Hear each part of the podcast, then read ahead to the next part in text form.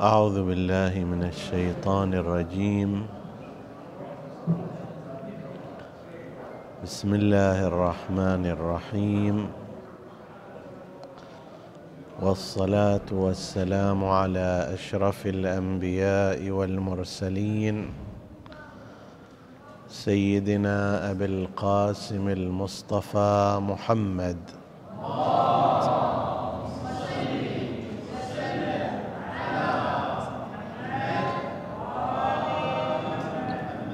وعلى أهل بيته الطيبين الطاهرين المعصومين المكرمين.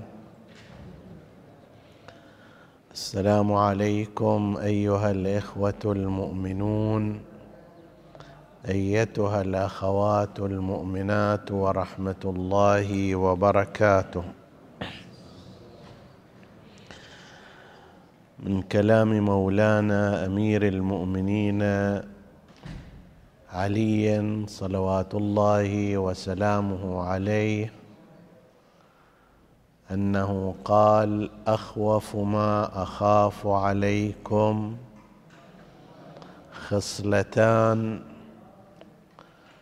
اتباع الهوى وطول الأمل.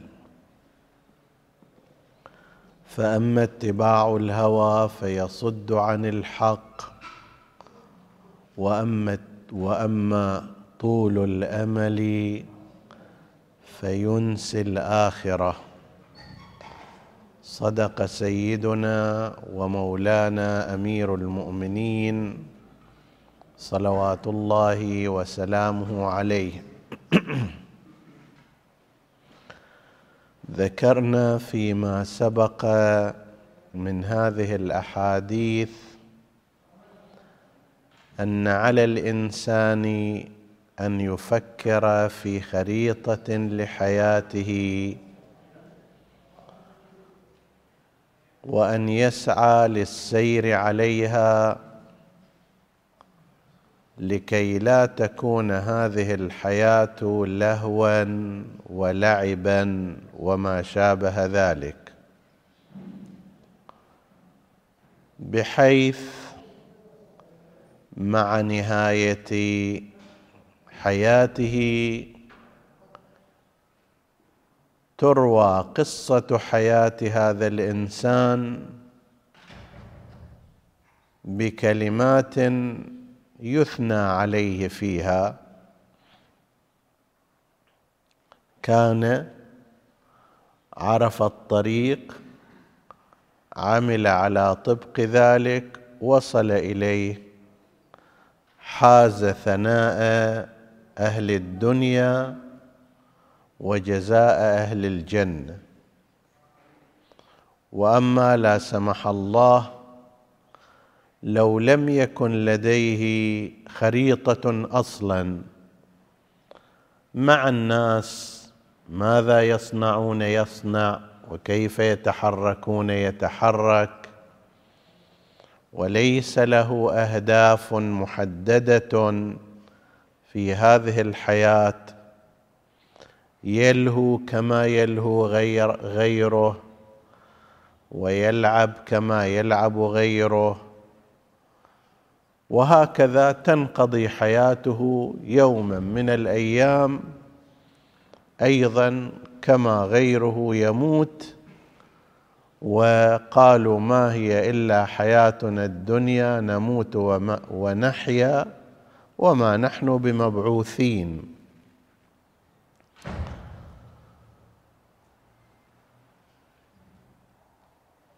من هنا ينبغي للإنسان أن يتعرف على الملهيات التي تلهيه عن هدفه وغرضه وخريطة حياته،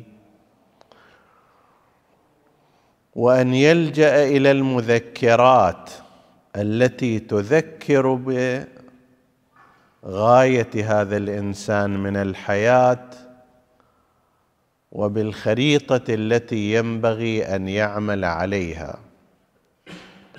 مولانا أمير المؤمنين صلوات الله وسلامه عليه يعدد من جملة ما يذكر الأشياء التي يتخوفها على الإنسان.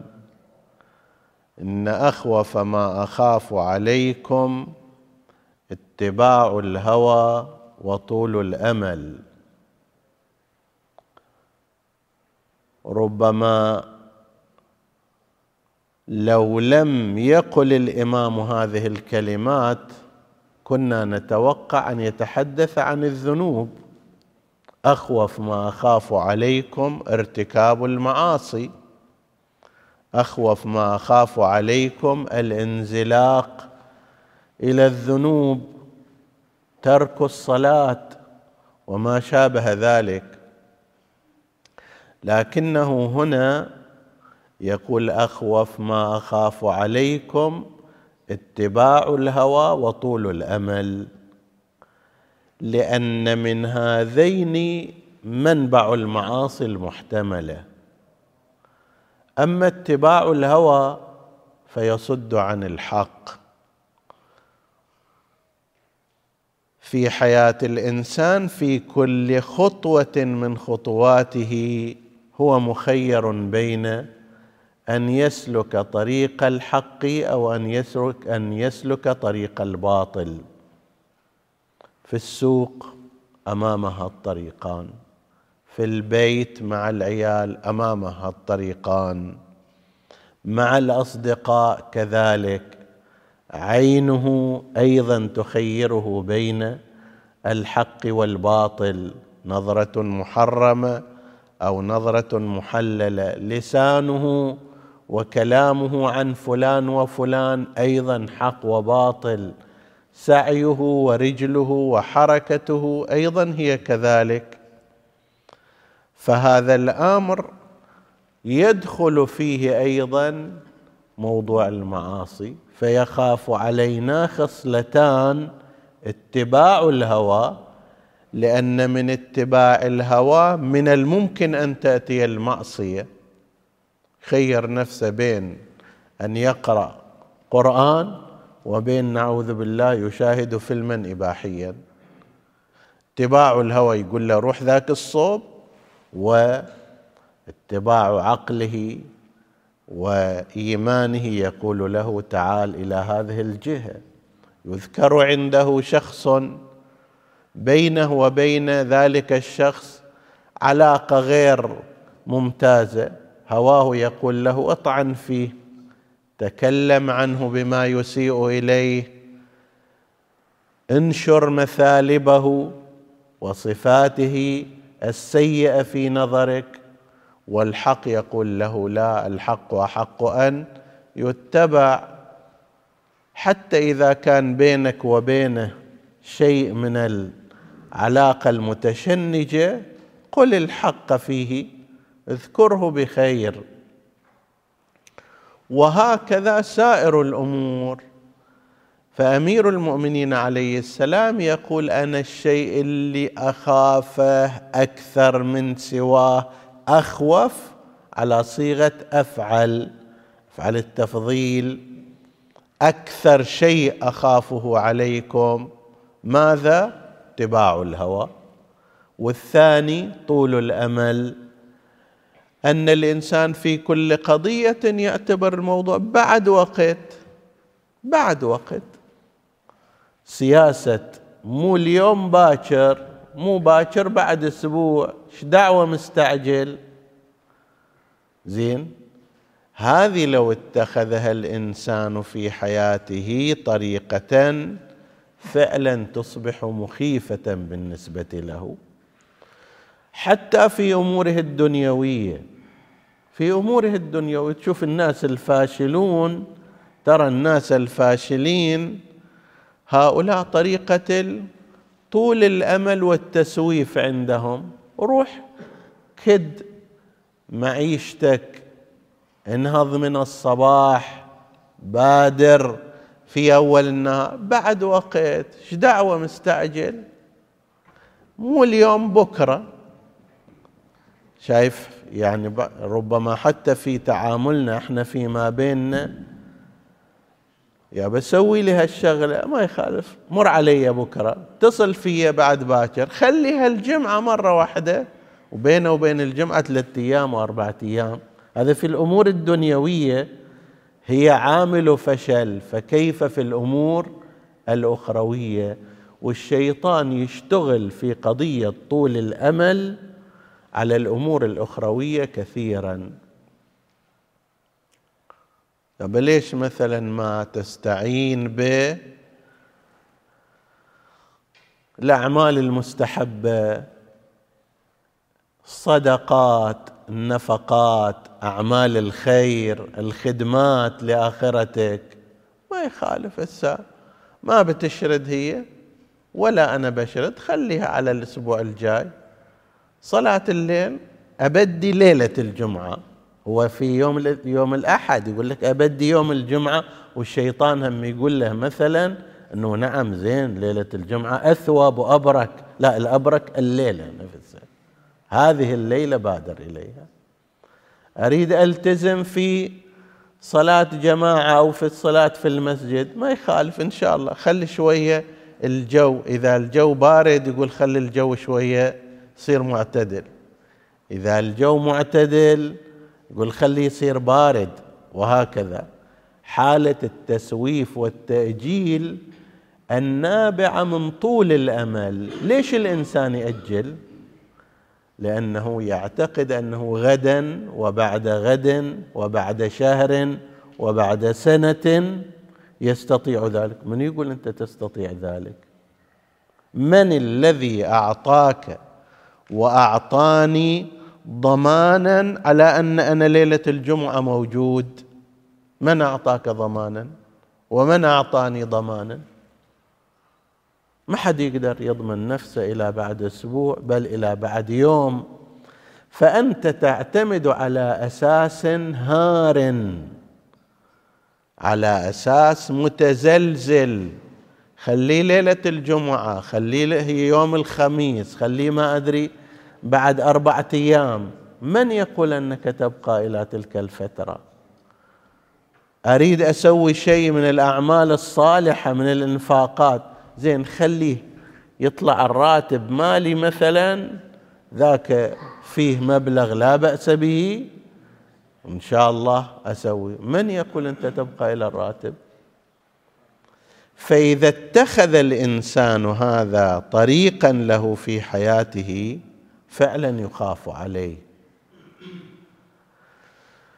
هذا من الملهيات للإنسان، من اللي يغير طريقه وحياته وخريطة حياته. في المقابل أكو أشياء مذكرة هاي له الإنسان يروح وراها، وهي كثيرة جدا، نتعرض إلى بعضها بمقدار ما يتسع الوقت وبما هو تذكير، أنا أذكر نفسي قبل تذكيركم، أنتم بحمد الله ذاكرون وأنتم ممن يرجى منهم ولهم كل خير، وإنما أنا حديثي هو لنفسي تفكير كما يقولون بصوت عال، أحذر في ذلك نفسي.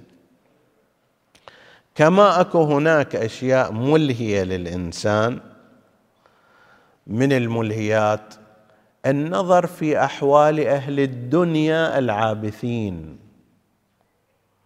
اللي للأسف الشديد الأوضاع الحاضرة أصبحت تقدمها لنا على أنها النموذج الأمثل. القرآن الكريم يتكلم عن قصة قارون بما أنتم تعرفونه، هاي الفكرة إنه لذو حظ عظيم، هذه خلل فكري وثقافي في داخل الإنسان، وهي التي تجره إلى المهالك.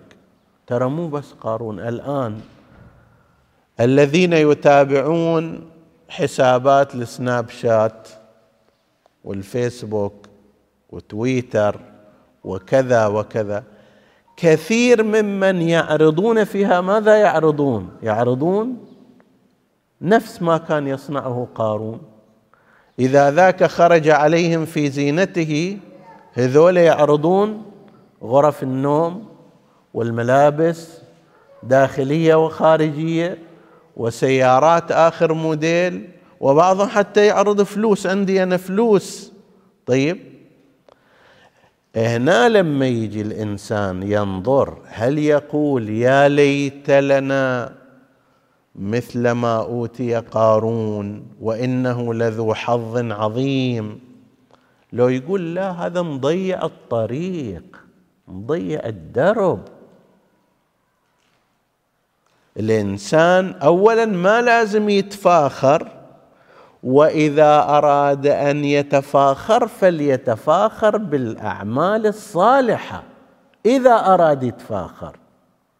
زين، الصدقات العلنية، صدقة العلنية يحق للإنسان أن يعرضها، والله مسجد عظيم، مؤسسة إسلامية، مستشفى لعلاج الناس، مدارس، غير ذلك، مو حتى هو يكشخ فيها لا، وإنما حتى يكون شنو داعية لغيره للقيام بهذا العمل. وإلا الفخر للإنسان ما يصنع شيء. بس لو أراد إنسان أن يظهر شيئا إنما يظهر ذاك، لا يظهر هذه الأمور. والله أنا عندي فلوس واجد. زين، عندك صدقات أيضا، هل عملت فيها شكرا بما يرضي الله عز وجل؟ عندي سيارات مسطرة، وبعضهم حتى قد ما تكون ملكة بس يروح يصور حتى بس مجرد فخر كاذب. لو كان عنده وملكه كان غير حري به وغير مناسب له، فكيف بهذه الصورة؟ هنا يجي الإنسان يقول إنه لذو حظ عظيم، وإنسان لا شأن له، بس مع ذلك مئات الآلاف يركضون وراه، ليش؟ لأنه صور كذا وكان عنده كذا وإلى آخره. هذه فكرة إنه لذو حظ عظيم. هذه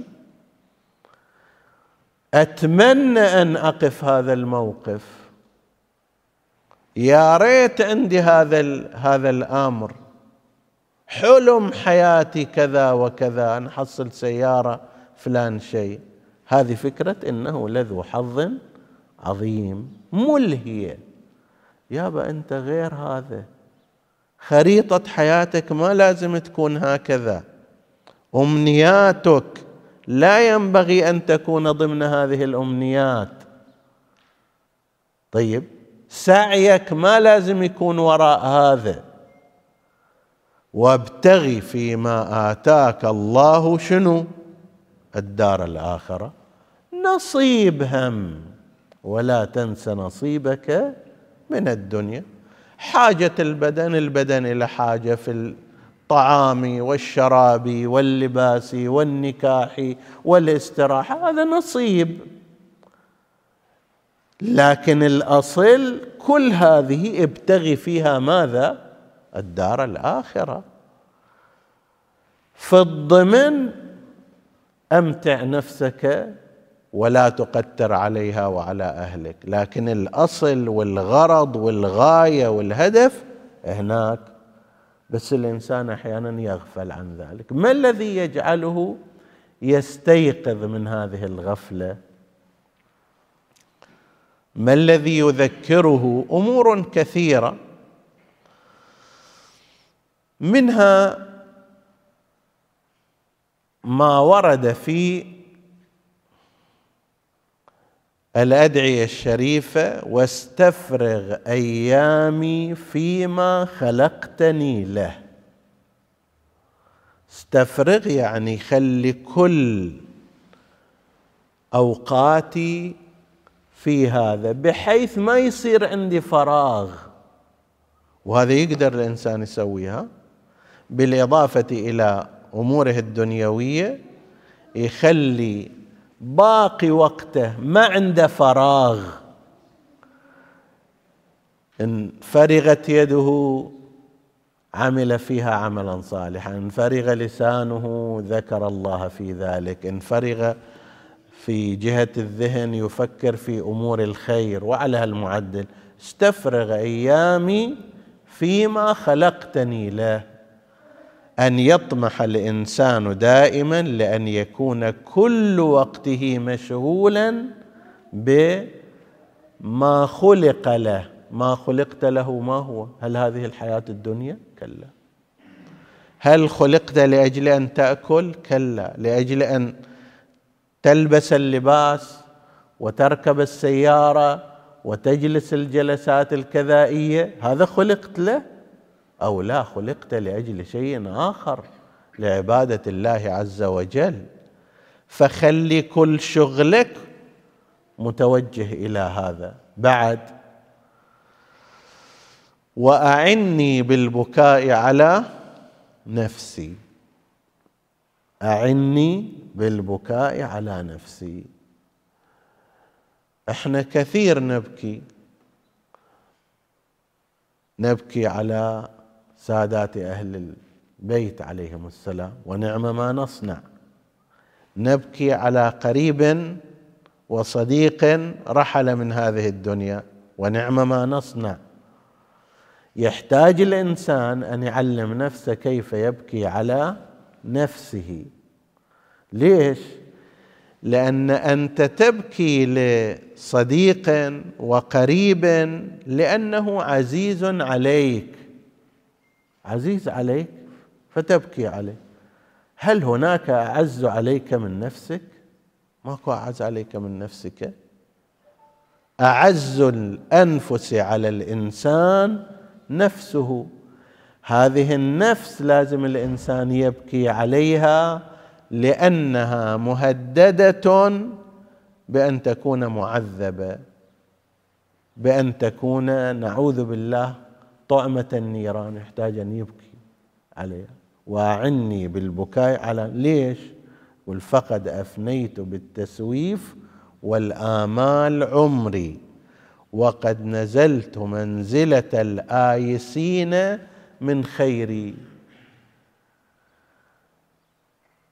أنا هاي التسويف آمال إن شاء الله، وبعدين وخلينا نكبر شوية، بعدنا في ميعة الشباب، خلي بعد فترة من الزمان. هاي التسويف والآمال أفنى الإنسان بها عمره عمره وقد نزلت منزلة الآيسين من خير، لكثرة ما يهمل الإنسان عمل الصالح ويغفل عنه وينشغل بما هو ليس كذلك.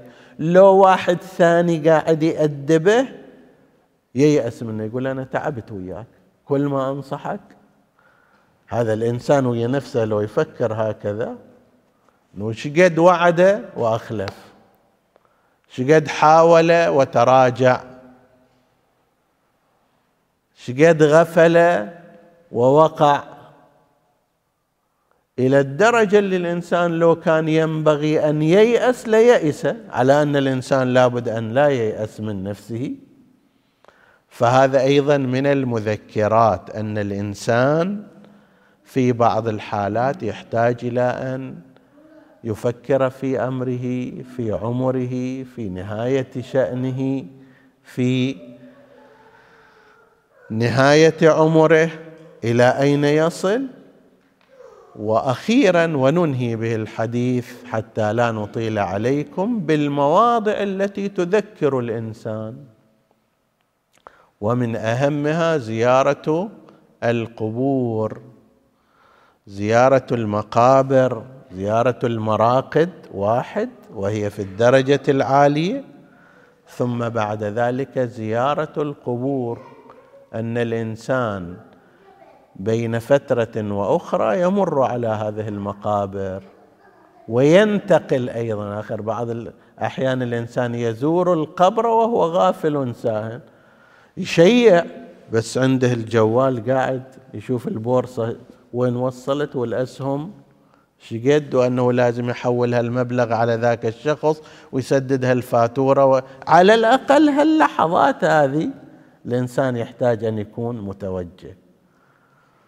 كنا قبل أيام في تشييع المرحوم الشيخ علي رضوان الله تعالى عليه. وحقيقة الإنسان يعني في هذا عبرة، لعله أنا لا أعتقد يعني في هالجو الذي نعيش فيه لو ذكرته لأحد سيذمه بشيء، ما أعتقد هذا،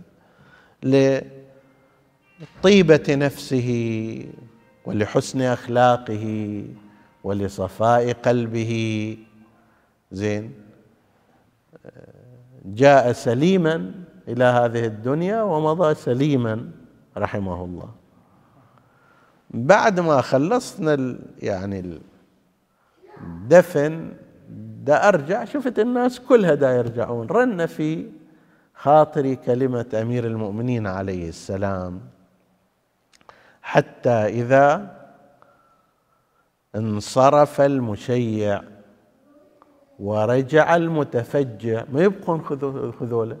ايش قد كانوا ناس حاضرين، زين، من مشايخ، من وجهاء، من شباب، من صغار، من كبار، من اقارب، بس ذولا ما يبقون خلاص بعد. حتى إذا انصرف المشيع، يقول أمير المؤمنين عليه السلام، ورجع المتفجع، الأب اللي انكسر ظهره عليه هم يرجع، ما يبقى بعد هناك. الأخ الحزين المتفجع عليه ما يبقى هناك. حتى إذا انصرف المشيع ورجع المتفجع، خلاص كلهم راحوا على اختلاف، فد إنسان عنده كمية الحزن تسعين وإنسان آخر كمية الحزن عشرة، بس كل واحد بعد يروح إلى شنو؟ حياته العادية.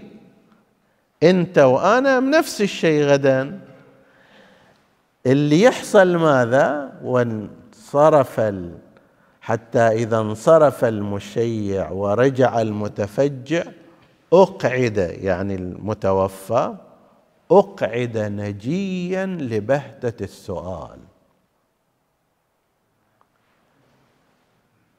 تعبيرات الإمام جدا تعبيرات دقيقة، مو هو يقعد، قعدوه خلاص هو لا حول له ولا قوة، يابا هذا ميت لا يستطيع أن يسمع، لا يسمعوه،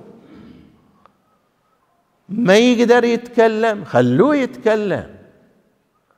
لا حول له ولا قوة، شلون الإنسان بال شلون الآلة بالريموت كنترول تتحرك، هناك أهم شيء من هذا القبيل. أقعد نجيا، النجي واحد يسمع النجوى كلش قريب، أقعد نجيا لبهتة السؤال وعثرة الامتحان. سؤالها مو مو سهل، يبهت، امتحانها مو عادي، في عثرة.